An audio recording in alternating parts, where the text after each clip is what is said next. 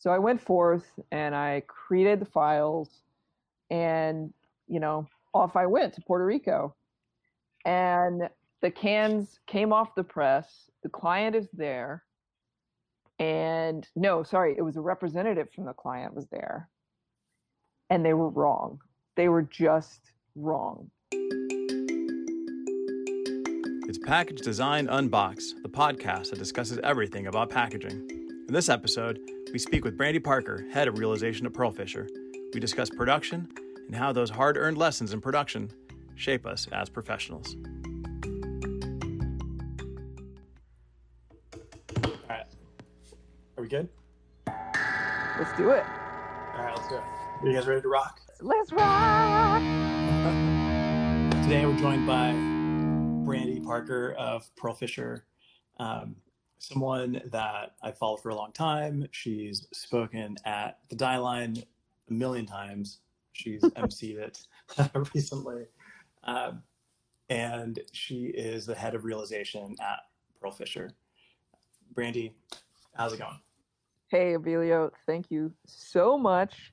I'm very excited to be on your podcast and uh, yeah, excited to be here. So thanks for having me. So, anybody out there that's not familiar with Pearlfisher, what are you guys known for? yeah, uh, that's fantastic question. Um, so, to give you sort of the brief brief history of Pearlfisher, we were started in London about 27 years ago um, as a group, sort of as an organization. Uh, we're one of the only independently owned brand and design consultancies sort of left, so I think that's pretty significant and we're most known for packaging design, though we do a lot of touch points in branding, whether it be identity. We're doing a whole lot more um, sort of extensions across the brand experience. You know, you've probably heard a lot of agencies talking about sort of off pack touch points and that kind of thing. So we're sort of really getting into that more and more lately.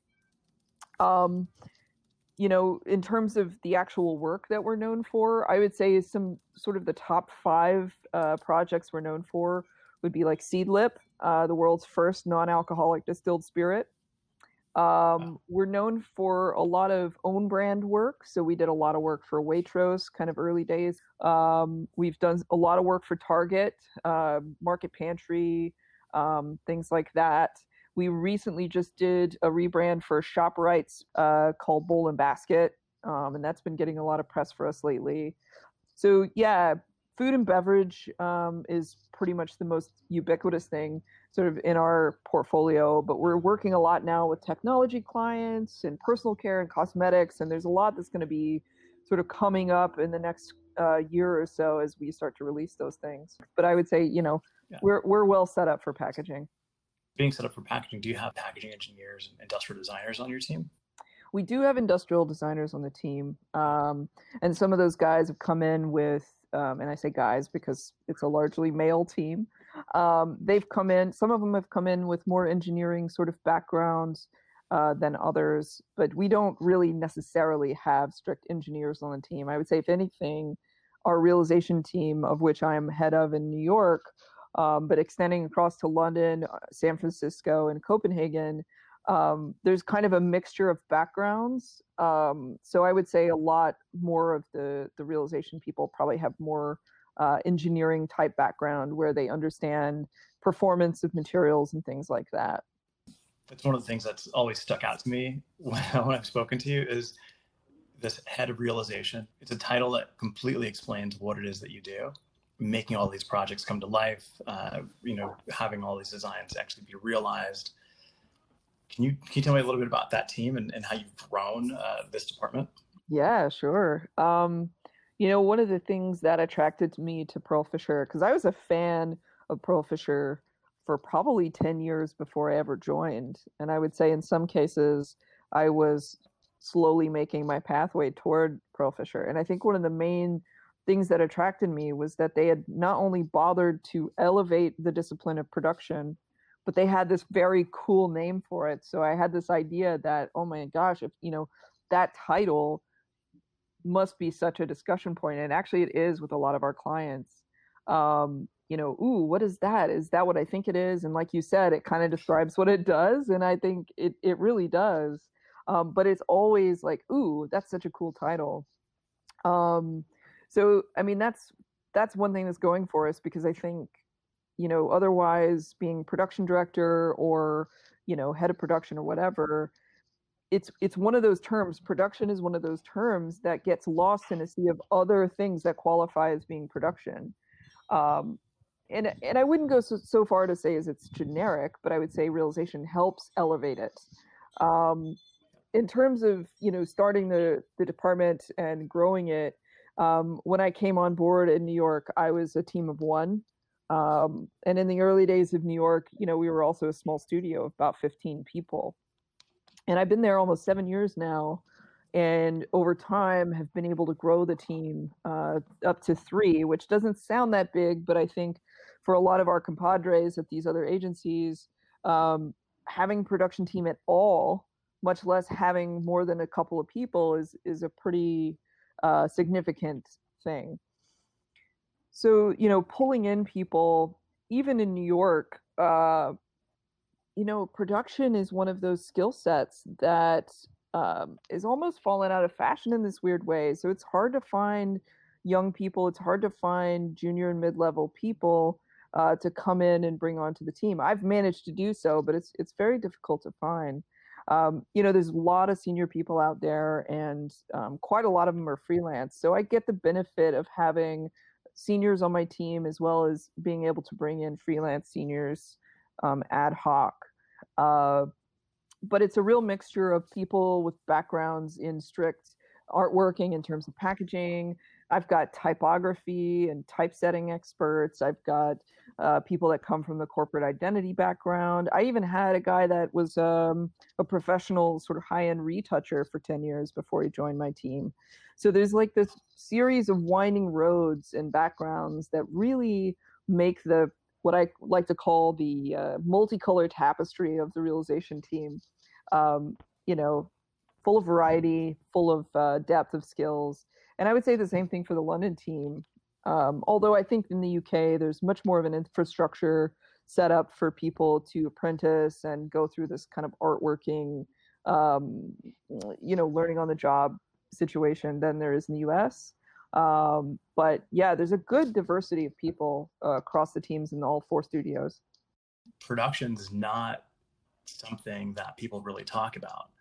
Um, you know, it's always the accolades go to the design, but in order to accomplish those designs, you have to be able to to make it happen.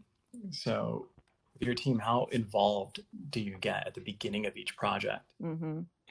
Yeah, you know, um, something that I, over time, sort of working at different agencies, have gotten really interested in is is workflow, systems design. Mm-hmm and it's something I never could have told you as an art major coming out of university that I would ever give a crap about.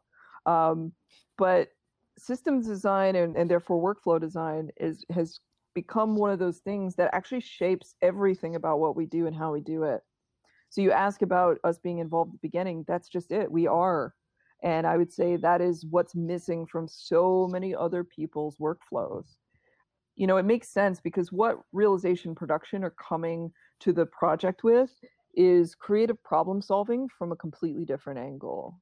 Um, to give you an example, I was on an immersion with a new client um, doing some, some, sustainable farming of a product I can't really talk about. But mm-hmm. what I was able to interject at that moment of immersion, before we ever put pencil to page in design, was oh, you know what I think would be great for this is an algae based ink and I know this vendor that's making it and let's make sure that when we get to that stage where we're printing stationery, we're printing packaging, that we use that ink. And they were so on board and it shaped the way we design and it shaped the way um, that frankly it's going to come out.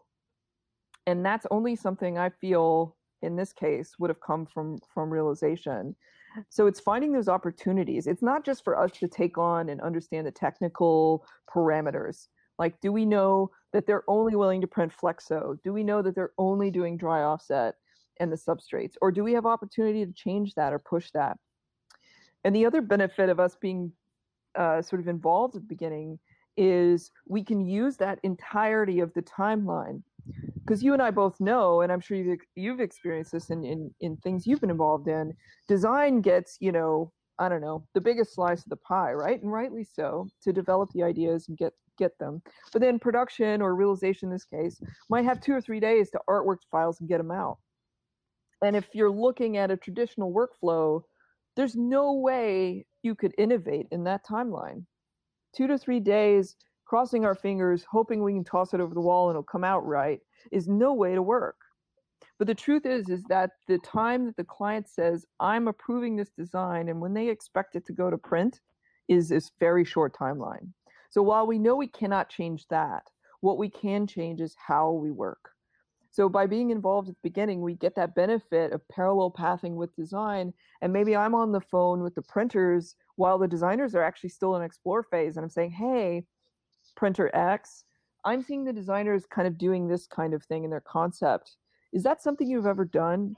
Have you ever done a double foil stamp? Have you ever done an overprint on a foil? You know, things like that. And we start having that conversation before we're even looking at visuals. Um, and then if they say no, then maybe I'm on the hunt for a print vendor that I know or have worked with before that I know could do it. And I present that at the time we present the concept. Um, so, so it's a lot of things, right? Being involved and being immersed in the project as much as the designers means that we can add as much value as we're allowed to. Um, so whether that's understanding the technical parameters, pushing them, finding innovations, interjecting new vendors, um, building timelines uh, to accommodate maybe something new that we're trying, or frankly, uh, just pushing pushing the design and and and doing the the due diligence to understand whether it can be produced or not. Because one of the things we pride ourselves in is at the very beginning, we're not going to present to you any designs that we don't know can be done.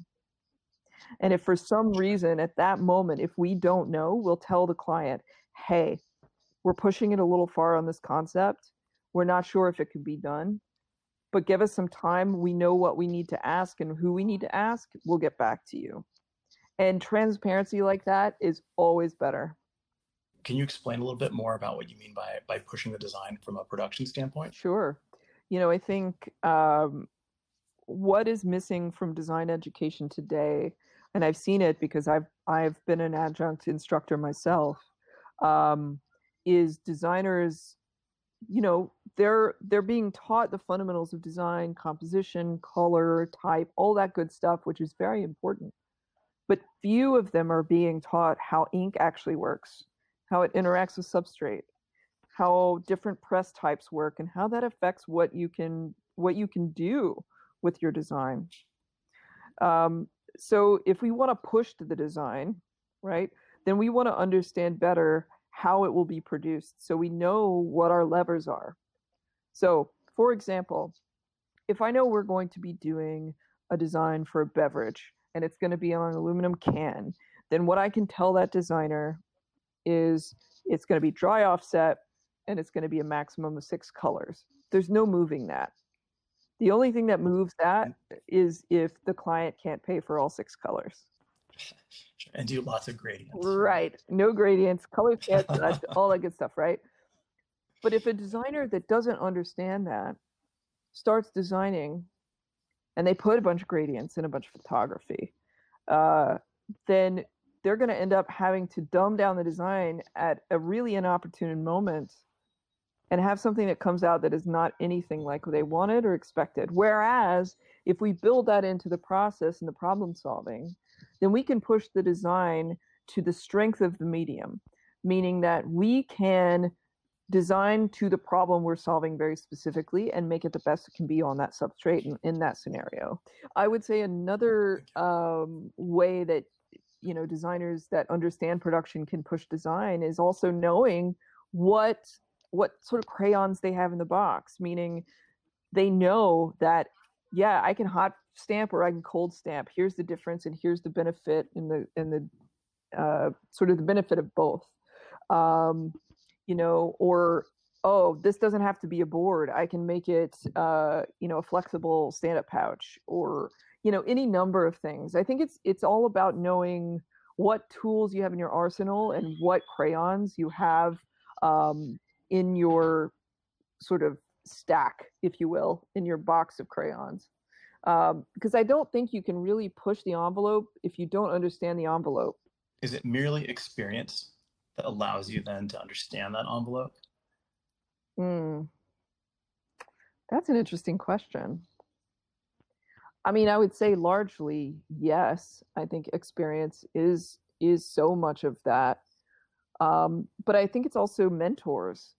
You know, young designers that come into agencies that get mentored right away, whether by senior designers, um, knowledgeable, you know, design directors, ACDs, etc., um, into production. So production folks on the team that aren't just, you know, miserable, grumpy people sitting in the back of the room saying no to everything. you know, if if there's someone on that team that's willing to mentor the young designers to bring them up into their sort of world, I think that's a huge, powerful thing too.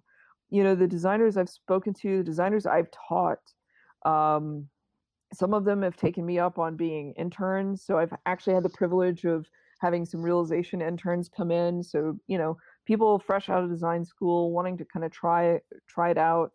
Um, you know, I've also recommended that some designers go and do an apprenticeship program at a local print shop or, you know, uh, you know, similar experience where maybe they're doing a summer job at a print shop or something like that. There's no better way to understand the sort of behind the scenes nuts nuts and bolts of a process than actually seeing it in in action you know, it's just really important to just open up that opportunity for for young designers or, or you know even mid-level designers that are interested in, in, making a shift. I personally spent a few years working at a printer early on. Mm-hmm. you know, i remember the the owner of of the print shop was like you, know, you can make a career just by understanding paper. Um, oh yeah. it's like you know and it was the same thing with ink and it's like all these different things. You can you can niche down so far within all the different processes within production. Uh, but it's incredible. So it just makes you yeah. a, a, stronger designer that way. You know what? You you bring up a really good point, which is is the paper bit, and that uh, reminds me that part of what's helped me learn in my job too is having fantastic representatives from these different companies. So whether it's a paper company, whether it's an ink company, you know, I have all kinds of people calling on me now because I'm rel- relatively well known at this point. So people, you know, vendors call me and pitch stuff. But at first, um, it was almost like I was cold calling vendors and being like, okay, if I had this uncoated paper, how would that soak up the ink compared to this other thing? And how can you tell me more about the performance on an offset press, that kind of stuff? And having reps willing to sit down with you and actually talk you through a project or talk through stuff like that has been a tremendous help to me and and young designers. So I would encourage you know all the young designers out there to make friends with with your paper reps you know make friends with your your press and uh, print partners because they're actually willing to tell you a lot just makes their job easier no that's a, that's a great point. and a lot of the you know whether it's pressmen or bindery people i mean they've got so much experience doing what they're doing that they have so much so much to share um, on the material side so even just digging further in on the paper, uh, have there been projects that you've worked on where um, maybe you've had to develop a, a custom paper or a, a, custom pulp? Yeah, you know, we have come so close so many times. Um, I think the biggest barrier to actually doing it comes down to cost and volume. Um, mm-hmm. You know, and some of these paper companies are making it sort of more approachable to be able to to get something custom through the mill. Um, but the reality is, is you've got to get pallets of paper to make that work. Um, I would say the closest was when we were working on some whiskey labels for a brand, um, and we had this brilliant idea to use some of the the brewing waste or the distilling waste as part of the paper, and it was going to work. They tested it, um, but it it really just came down to volume, and we just couldn't hit that volume. So um, it's one of those things that I think people should always be striving for because I think paper in some cases, especially with labeling, is like the last thing designers think about. I'm not speaking for Pearlfisher here because I think we we're really good at considering all that all the time. But you know, a lot of other agencies that are maybe focused on graphics primarily, um, and you know, whatever that's their strength and that's great. It's not a bad thing. Um, paper kind of comes last as a consideration. I think it's such a good way to to create something ownable for a brand. Um, so if you can meet the minimums and meet the volume, I think it's it's definitely a cool thing to do. Some of the spirits uh, packaging that you guys have worked on, you know, some of the glass bottles. How involved are you in the production on, on some of those things? Oh yeah. So we've talked about paper, and you you've got paper nailed down and you know plastics as well and then we're talking about glass. So you have all these different materials yeah. that seem to be all in your all, all in your wheelhouse. Yeah you know that's been the wonderful thing about being in this industry and why i'm still so psyched about this job so many years later um, is all of the materials all the press types all of the variables that we get to work with on a day-to-day basis. It's not just the the the variety of projects it's the variety of of outputs right? Um, so glass you know that's a big one that um, early on in my career i got very interested in. Um, and frankly i think i could have done my entire entire career without knowing anything about glass because i think the expectation is quite low for the agency to know much. Um, but my own personal um, interest and curiosity has led me to get really involved. So the way it works with us is a lot like the graphics workflow. So if we're doing a structural design, then I'm connecting with the structural team in the same way that I'm connecting with the graphics team. Like, okay, here are our technical parameters.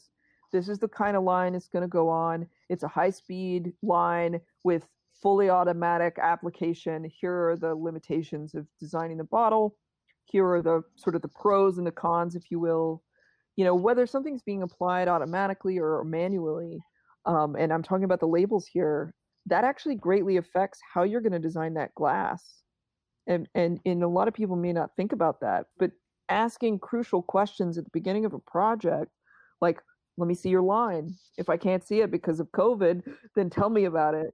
You know, are you putting anything on there by hand? Are you doing it all automatically? Because then that that dictates a lot. And then just knowing the limitations of glass, like what kind of angles you can put in glass, what kind of radii you need to allow for on the corners, uh, fill lines, stuff like that, is things that you know I need to be in the know so that I can guide the team. And a lot, and like I said, a lot of our structural designers are so talented. They they know they come with a lot of that knowledge. So it's less about me guiding that way and more about guiding them in the way that it, it will all be put together in the end. Um, so yeah, so I kind of work alongside them the way I work alongside the graphics team. So you know, I'm checking in with the glass manufacturer. Um, we're doing sort of over the shoulder kind of reviews of concepts.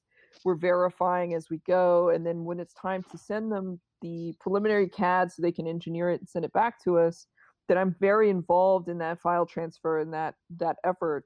And I'm reading the blueprints and I'm sort of feeding back to the teams. So realization gets to be as pretty much as involved as we want to, but it's one of the things that I love most about the job is getting to do that stuff. Is that part of the that early sleuthing, for example, where you're where you're talking to the production line, what kind of lines are they running, you know, what kind of labels, what kind of adhesives, and you're pulling all that information together and providing that early on uh, pre-concept yeah. or that's correct. Yeah. I mean, if we can get all that information before we start concepting, which is ideal, um, then I'm able to sort of compile it into what we call a technical brief for the team. And I create technical briefs uh, both for structure teams and for the graphics teams. Um, and if we have all the information together, I'll create one technical brief that covers all of it. And so that the team kind of has this very clear idea of where they're headed uh, from the very beginning. And, you know, I try not to treat a technical brief like here's all your parameters here's basically where you can't go. Um, it's more mm-hmm. like we treat um, limitations as opportunities.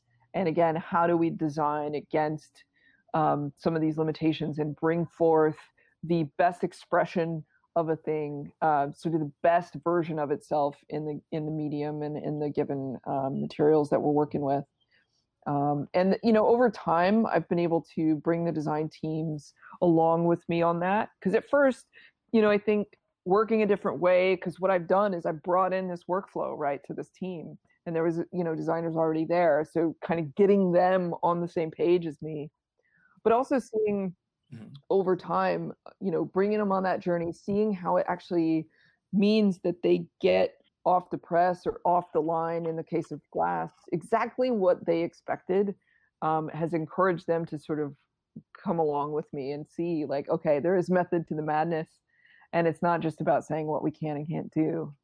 I can definitely appreciate that. I think what's most exciting for me has been just setting parameters um, and really tight parameters on what is and what isn't possible and then just doing pulling out all the stops within within that yeah. be a lot more creative once you've got yeah exactly. Otherwise yeah you don't know what you don't know where to stop. Yeah yeah and you know i the way i put it to my students when i'm teaching them is have you ever been given a brief that was basically a blank slate? And if so how did your sort of concepting and process differ than when you were given at least one or two bits of guidance or restrictions. And unanimously, inevitably, all of the students say, actually, yeah, given a few limitations, it's easier. It's easier to get started. A blank slate is almost paralyzing. Um, so I like to think that Tech Brief serves the same purpose. I know early early on uh, in, in my career, even just when I was working at that at that printer, cutting paper, learning about fiber direction, learning about grain direction. Um, I I had a I had a palette of paper to cut, and the top sheet was in the wrong in the wrong orientation, and I cut the whole stack. Oh. Everything got printed. Everything got went through the bindery. Every single fold cracked, and it was my fault. The owner of the of the print shop, you know, this was like 20 years ago. The owner of the print shop's like, all right, you've got to deliver that You've got to deliver that project and explain to them what happened. And it's a lesson I've I'll never forget. Um, you know, I know early on, just we talk about experience and, and everything on the mm-hmm. production side, but you know, what are those lessons that you, I guess, those hard earned lessons that you'll never forget? oh man, I, you know what, I really love this question um, because, you know, it exposes all of us as human, doesn't it? but what I think is great about those experiences, like like you're saying, which is oh that hurts me to think about, um, is that you you it's true you never forget. Like that is something you will never forget in in, in you know the rest of your career. So, I guess for me, you know, a lot of those big bloopers came as I started off because that's when you make those mistakes, right? Um, and I say I would say the the, the most significant one um, is a can printing incident. It's why I talk about aluminum can printing a lot because it's so scarred uh, in my brain.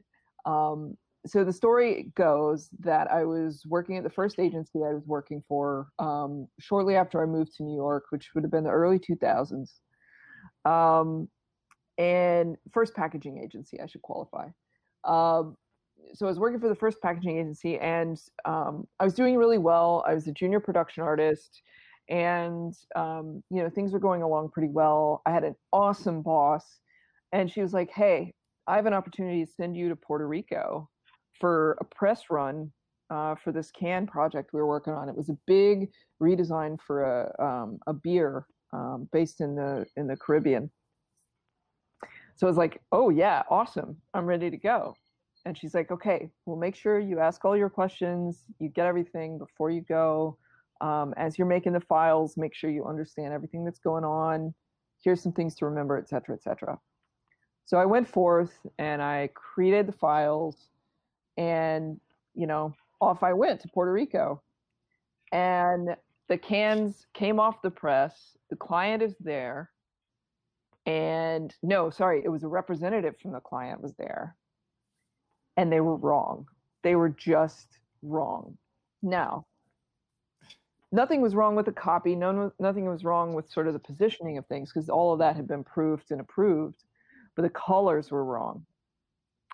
Um, and one of the biggest mistakes I made was assuming that the colors could touch, that you could overprint silver and get um, things. So, like for example, we had done uh, paper uh, metallic, metallicized paper labels where we had overprinted this light orange to create a gold color on the bottle labels.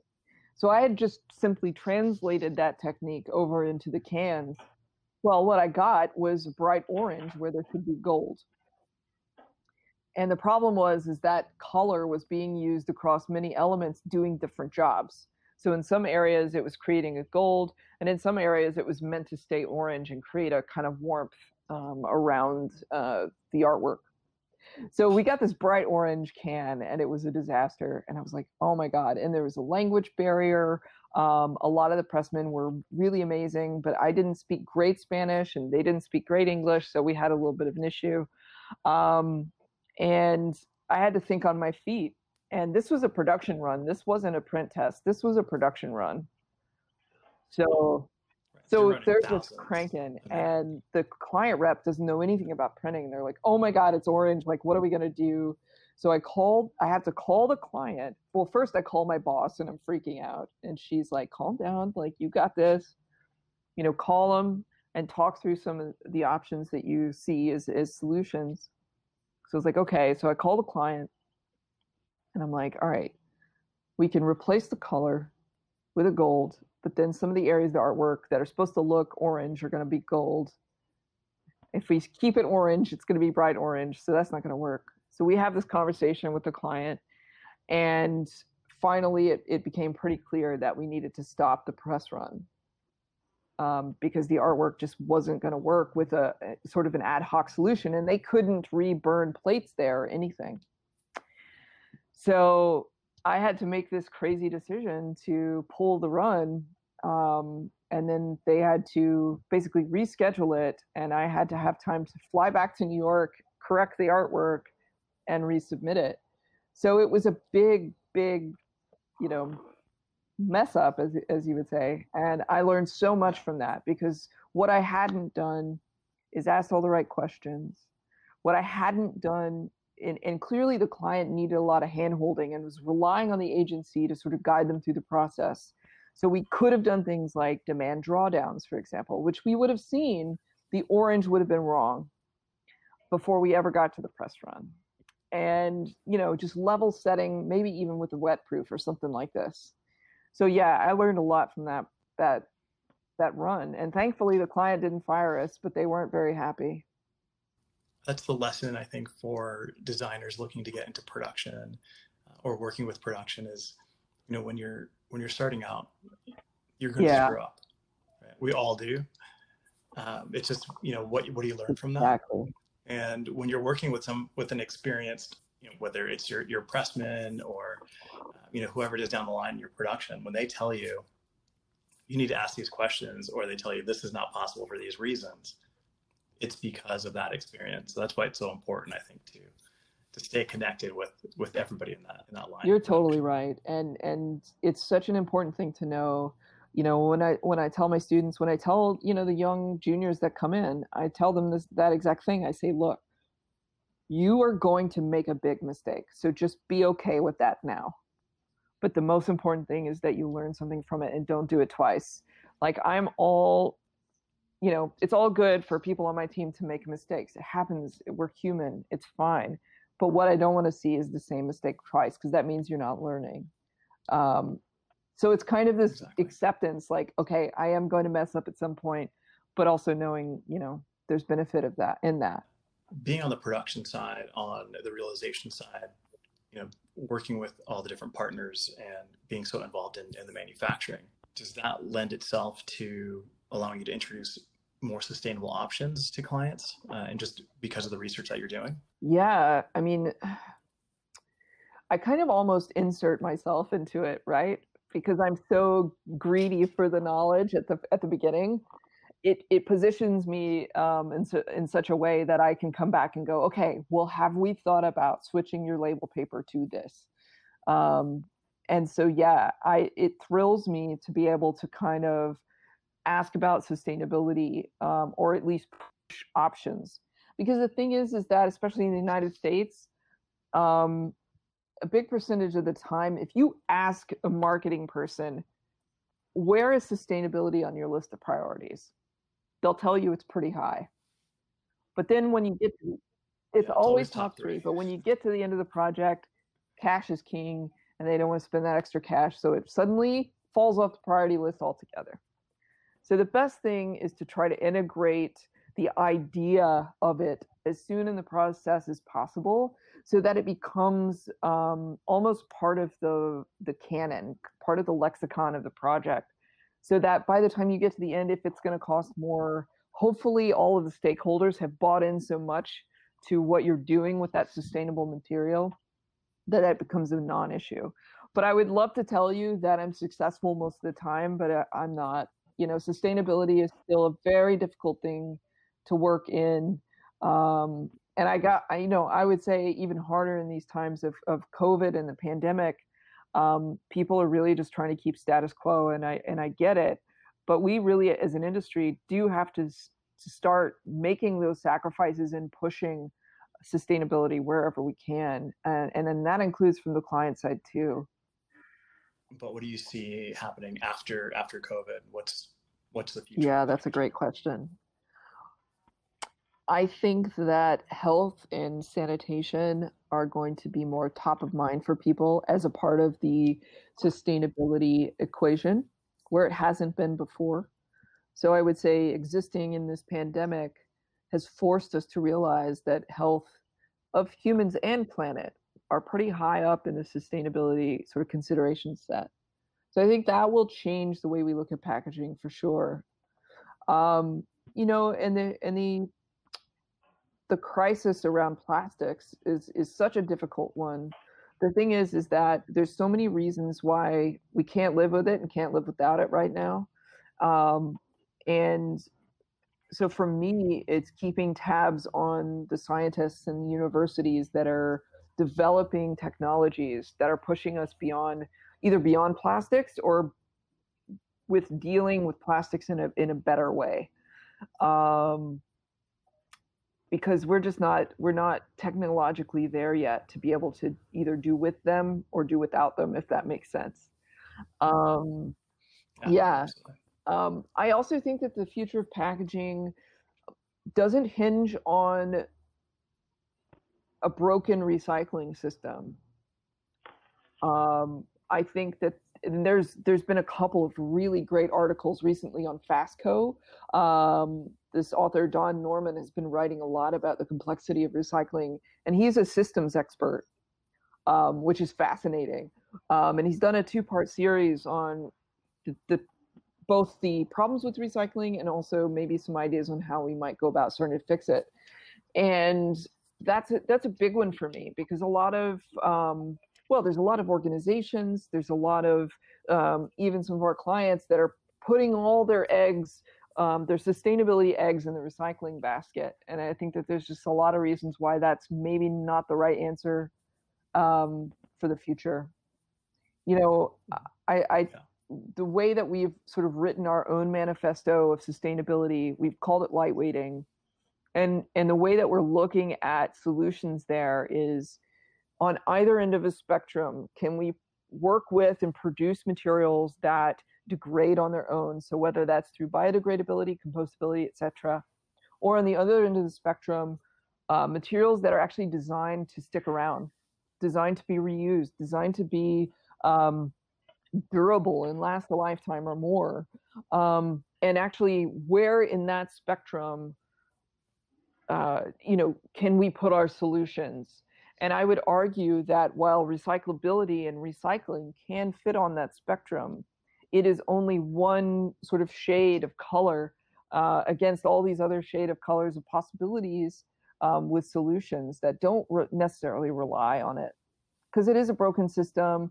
I mean, there's news. Uh, I read an article just the other day about the UK. Um, they're discontinuing recycling a lot of different materials because of the market values is plummeted. Um, you know, the thing just happened in California, I guess, probably six months ago, where a whole chain of recycling centers uh, closed because of mismanagement of funds. Um, you know, the basis of the system is a privately owned capitalistic system, um, which, if you ask me, recycling is, it really should be a nonprofit, um, sort of government run system um, to both keep the standards and also make sure that things aren't just being recycled or not based on its current market value. That it's all about the interest of the health of the planet. But obviously, that's like that's super optimistic and that's very like utopian and i know how unrealistic that is so that just that's what pushes me to try to find um, solutions beyond recycling and i think TerraCycle um, you know you just spoke to um, Szaky the other day right and uh, yeah.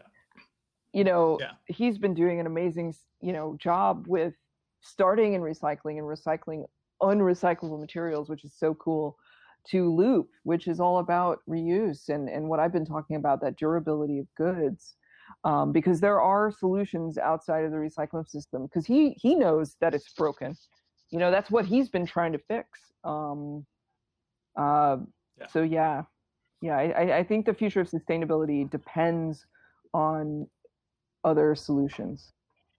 Just having you know as we're kind of wrapping up here but just having done this this podcast for a little bit now uh, i spoke to uh, this gentleman bo peck who's in salt lake. He's, he's a recycler there. And they do a closed lid system. And you know when i design something i always design it for the recycling system right. that i know.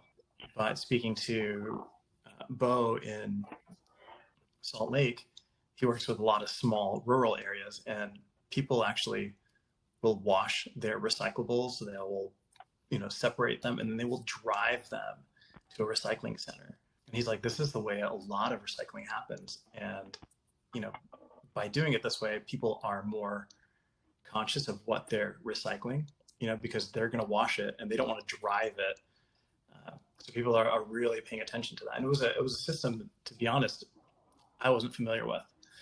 Um, so as a designer, you know, one of the things that Tom that, that Tom did say was when you're doing research for sustainability, it's like just call a lot of recycling centers in just different areas because your product's going to be sold any everywhere and you don't know where it's going to end up being recycled. Just because I can I got curbside doesn't mean I design. Yeah. you know and that's such an important point right and and why it's so difficult to design for it because there are so many different systems and different standards. Um, yeah i mean i'm in south arkansas right now. I, I normally obviously live in new york but um, this little community here has the same system. My parents have been avid recyclers since i was in high school and they drive once my dad's pickup truck gets filled up they drive it to the local center. And back in the day the motivation was that the recycling center sort of attendant would be able to hand you cash in hand based on the weight of the stuff that you brought in. That is of course not the case anymore. It uh, that went away a long time ago so people just drop it off in good faith.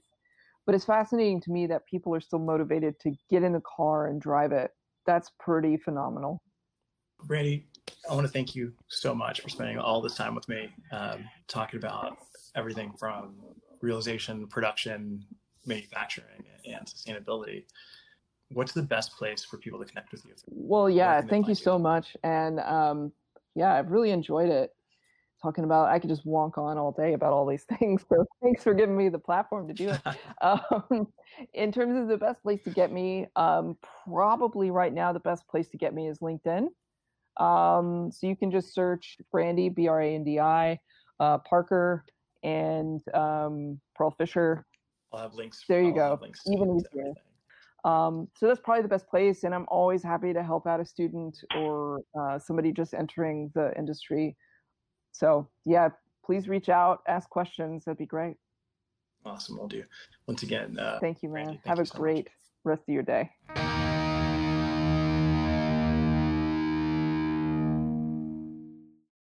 Learn more about Brandy's work on pearlfisher.com and catch up on her latest articles available on the Dieline. Thank you once again to Brandy for being on, and thanks to you for listening. Talk soon.